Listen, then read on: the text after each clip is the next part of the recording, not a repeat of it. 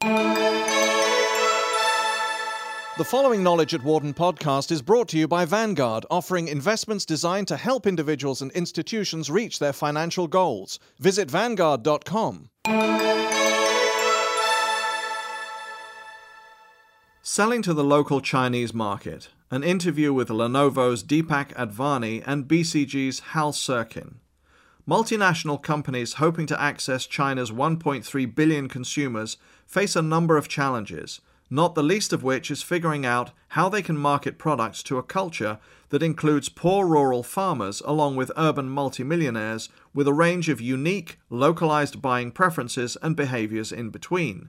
Because it is so difficult to generalize about Chinese consumers, global one size fits all marketing strategies seem destined to fail. Knowledge at Wharton spoke with Deepak Advani, Senior Vice President and Chief Marketing Officer for computer manufacturer Lenovo, and Hal Sirkin, Senior Vice President of BCG and leader of the firm's global operations practice, about strategies for selling to Chinese consumers.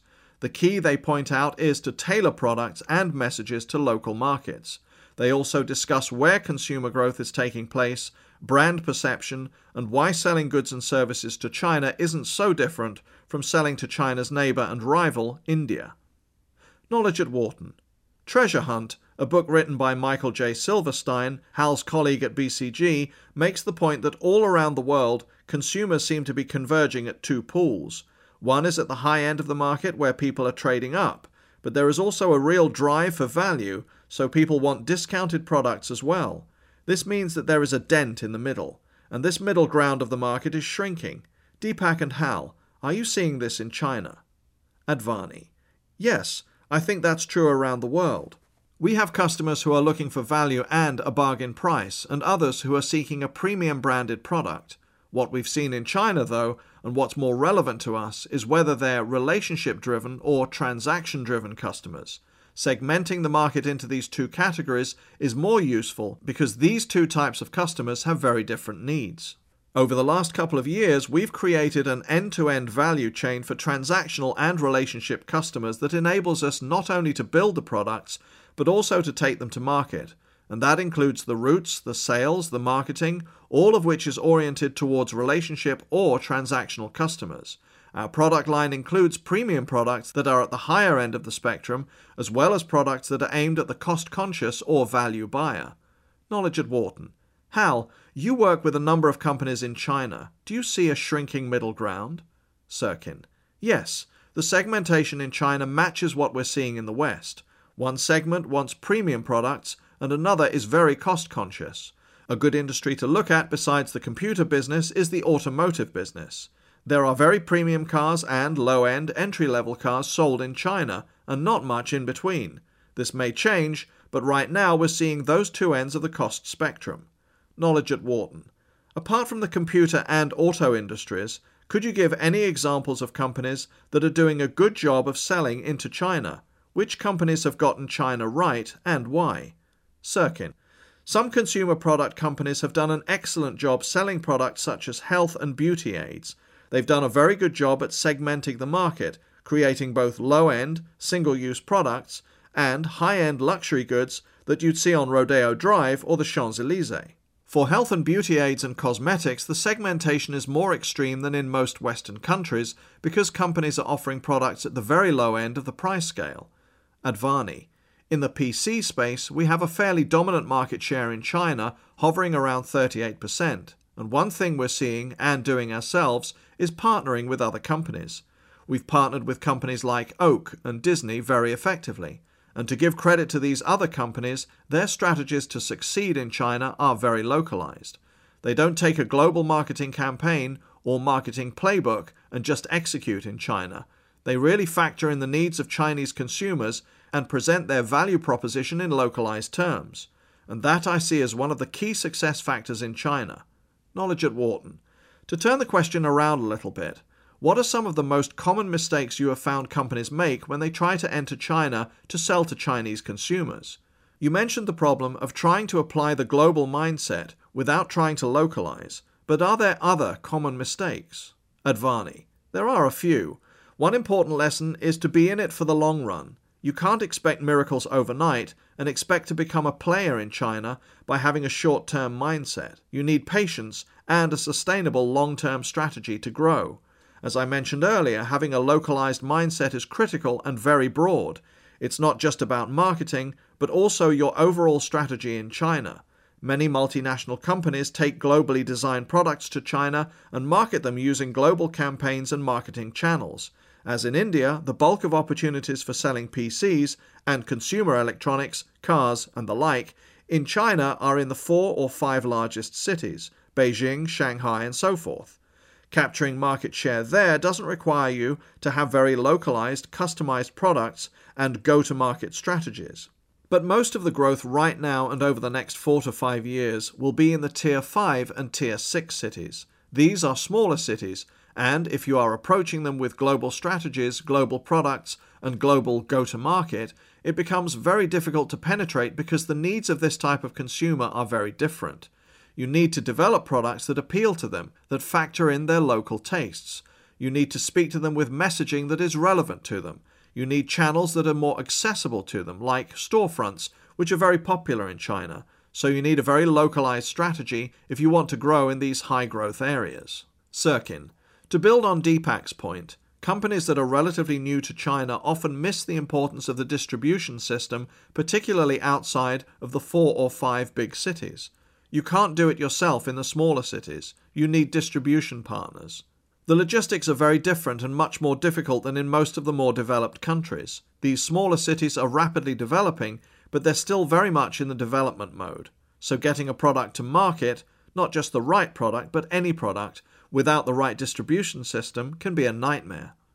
Knowledge at Wharton. How do distribution issues interfere with or impact brand building efforts? Deepak, maybe you could start by addressing that from Lenovo's perspective. Advani. The distribution networks you have in place can be a very effective way to build your brand.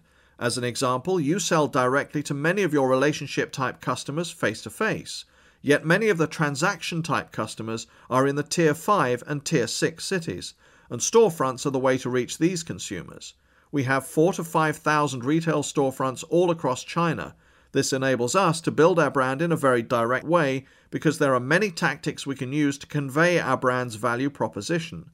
The best way to build your brand is to have people touch and feel your product. That's what Apple does so well in the United States, and that's what we do in China. Knowledge at Wharton. Hal, based on your experience with companies outside of China, how do they begin to figure out or break into the distribution system in China to make this kind of storefront situation possible? Sirkin, it's very hard. You've got to begin in the major cities and start building the contacts, which often come from working with other companies. But as Deepak pointed out, it's all very, very local.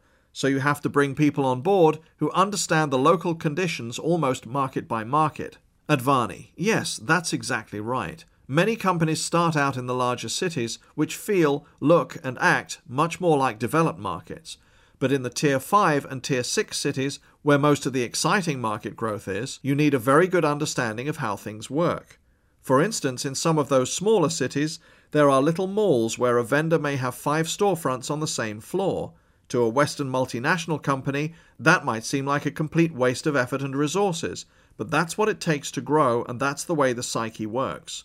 Also, the point that was made that a lot of it is relationships is spot on. You need to build a network of distributors that you've gotten to know and trust over time. If they see that you are in it for the long run through patience and sustained efforts, you build those relationships over time. Knowledge at Wharton. It sounds like there's a big effort to push for the Tier 5 and Tier 6 cities now. Deepak, what is the likelihood of a non urban Chinese citizen owning a computer in, say, five years or maybe even ten years? What do you predict the penetration will be outside the urban areas of China where the wealth seems to be concentrated? Advani, the growth is absolutely tremendous. One of the reasons why China is such an attractive market is the fast growing middle class with huge purchasing power. Also, we've been working with a lot of our partners to bring value propositions that are very attractive and affordable. We just announced a program with Microsoft that enables consumers to pay as you go for a PC, which significantly reduces the upfront cost of acquisition and allows you to pay for your PC over time. Other companies are focusing on the $100 PC and the like. China values education quite a bit. Families spend a disproportionate amount of their disposable income on education. So we also focus a lot on innovating to make desktops, for instance, much more multi user friendly, particularly for schools with very few IT skills. We design technology that enables people to share a computer very effectively. Companies like Lenovo, Microsoft, and Intel are focused on making the PC more affordable. The internet is penetrating quickly as well, which makes the PC much more useful.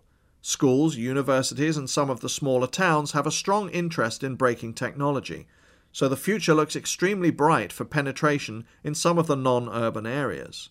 Knowledge at Wharton. Is education a big thrust of the marketing campaign to get computers out to families in that market? Advani. Absolutely. In fact, we have a product line that's been designed for the education space, with specific features that we came up with when we did our market research. In a lot of the schools, especially in small towns, there isn't much IT capability, but there is a desire that multiple students share a desktop PC. We designed a very simple hardware and software solution, a little button that looks like a power button. After a student is done working on the computer, they may have moved around some desktop icons or even deleted some files. By pressing that button, in less than a minute, everything gets reset exactly the way the system was before the students started to work on it. This allows teachers to get the PC somewhat pristine for the next user, so having a product line for the education space is definitely a focus for us. Knowledge at Wharton. Hal, how do other forms of electronics penetrate that market? Sirkin. It's critical to meet the local needs. How do I make it affordable? What payment options can I offer? We're seeing more and more pay as you go plans where the manufacturers finance items over time. We're seeing this in India, Mexico, and many different places, not just China. In these markets, the credit systems aren't well developed, so sellers need to create financing mechanisms designed for less developed or rapidly developing economies. This is especially true for higher cost products such as appliances. Knowledge at Wharton. What product qualities are most attractive to middle class consumers in China, specifically in terms of electronics? Is quality a key issue, or are there other considerations that middle class buyers tend to have for these kinds of products? Advani. Although price is clearly a factor, one thing that is somewhat counterintuitive is the importance of brand, particularly in China and India, whose purchasing power is increasing. For the first time, people can afford a car, a TV, or a computer and the brand that they buy is really a reflection of their place in society. When you interview focus groups or talk to consumers one on one, you find a greater appreciation for savings. They want to buy something of good quality, something that will last a while. Brand is very important and relevant both from a practical perspective of, I want this thing to last, and from an emotional perspective as a reflection of a consumer's place in society. Sirkin. To build on that, Chinese consumers are value buyers, not price buyers. They look at the value price relationship and won't necessarily buy the lowest cost item if it won't last long or isn't of good quality. They're informed buyers and they look at value. At the same time, some goods in China have the same strong brand value and prestige that we see in the most rapidly developing economies. So, quality and prestige are both important aspects of brand in China, but we see a lot of value buying rather than price buying. Knowledge at Wharton. Both of you mentioned some of the similarities between buying behavior in China and in India. I was wondering if you see differences as well. Are there any ways in which Chinese and Indians buy things differently? Because these are the two big markets that most of the world seems to be looking at so closely right now. Advani. Our experience has been that there are quite a few similarities. In fact, we are in the process of replicating our China business model and go to market strategy in India with very much an Indian flavour. As with China, in India there's a lot of opportunities in the larger cities, but the growth is much stronger in the smaller cities. Also, the importance of education to Indian families is just as high as it is in China. In India, PC security is more about theft than embedded fingerprint reader encryption subsystems. When people buy a PC, they don't want to lose it. Instead of talking about why you need to upgrade your PC, your messages have to be about why the PC is a good thing because penetration is down to 1%. You have a lot of first time buyers, so the low penetration rate, growth in the smaller cities, a lot of first time buyers, the importance of education, the need to speak to consumers in a local language instead of a global language, all these things are common. In India, we have signed up local celebrities to be our brand ambassadors so that the messages we are conveying will resonate much more with the Indian consumer. In China, we have 5,000 storefronts, but we have fewer, over 100, in India.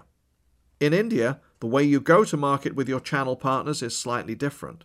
In China, we have an exclusive distribution network that sells only our products. In India, often you have storefronts that are not exclusive to you, and you'll have other vendors profiled there as well, so there are some differences. But if I step back and look at the macro view, there are a lot more similarities than there are differences as far as how you market, at least in the PC space. Sirkin, I would agree that there are a lot of similarities. It comes down to local tailoring to different tastes and different ways of presenting things, minor differences. But the macro pictures are very similar. These are both markets with a billion people with very large potential. The companies that succeed will have the ability to look at each market from a macro perspective and then tailor it from a micro perspective. For more information, please visit our website at knowledge.wharton.upenn.edu.